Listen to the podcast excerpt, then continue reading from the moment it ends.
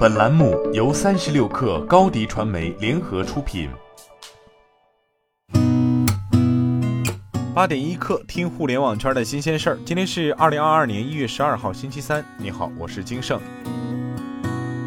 三十六氪获悉，据国家广播电视总局微信公众号。国家广播电视总局自去年十月以来，按照中央文娱领域综合治理工作的精神，持续督导抖音、快手等十多家用户规模大、应用软件使用频率高的短视频平台，开展为期两个月的短视频节目和账号专项治理工作，持续清理违规账号三十八点三九万个，违规短视频节目一百零二点四零万条，一大批伪正能量节目借网红儿童牟利账号等内容得到清理，违规传播未经引进境外视频听节目的问题得到有效遏制。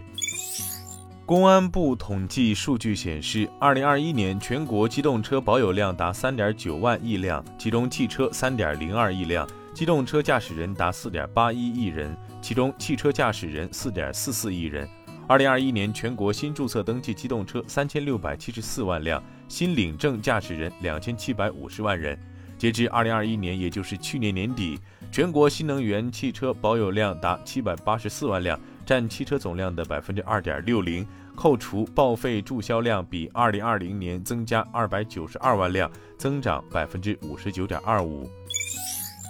据央广网报道，大众中国 C E O 冯思翰表示，受芯片短缺的影响，大众中国二零二一年在华实现交付三百三十万辆，同比下降百分之十四。在大众集团公布的未来战略中，二零二二年，也就是今年的年产目标为一千万辆，二零二三年明年为一千一百万辆左右。但有内部消息显示，最坏情况下，二零二二年的汽车产量甚至只能达到八百万辆。另外，集团高层预计，芯片危机可能会使情况恶化，尤其是核心品牌大众乘用车和子公司斯柯达。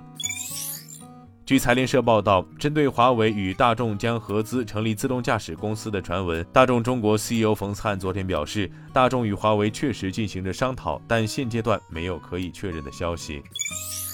据新浪财经报道，小鹏汽车昨天公布了全系车型最新补贴后的价格，其中小鹏汽车轿车 P 七 全系上涨四千三百元至五千九百元不等，最新补贴后售价为 二十二点四二万元至 四十点九九万元，全新 P 五 全系上涨四千八百元至五千四百元不等，最新补贴后售价为 十六点二七万元至 二十二点九三万元， S U V 车型 G 三 i 全系上涨四千八百元至五千四百元不等，最新补贴后售价为 十五点四六万元至 十九点三二万元。此次仅针对价格进行调整，设计、配置等方面均没有变化。据教育部消息，国务院教育督导委员会办公室向各省市区发出提醒函，要求各地切实抓好义务教育教师平均工资收入水平不低于当地公务员平均工资收入水平落实工作，在发放二零二一年年终奖励性补贴及安排二零二二年度财政预算时，确保不低于持续落实落地。国务院教育督导委员会办公室二零二二年将继续密切关注各地义务教育教师工资收入不低于落实情况，对落实不到位的地方将实行挂牌督导。据报道，新东方在港交所发布公告，董事会注意到近期有多份有关本公司的媒体报道，包括引用俞敏洪自二零二二年一月八号起在老俞闲话发表的个人博客文章，内容有关其中包括公司的业务及财务表现。公司仅此提醒其股东及投资者，该等媒体刊物并无获本公司授权及并不代表本公司观点。今天咱们就先聊到这儿，我是金盛，八点一刻，咱们明天见。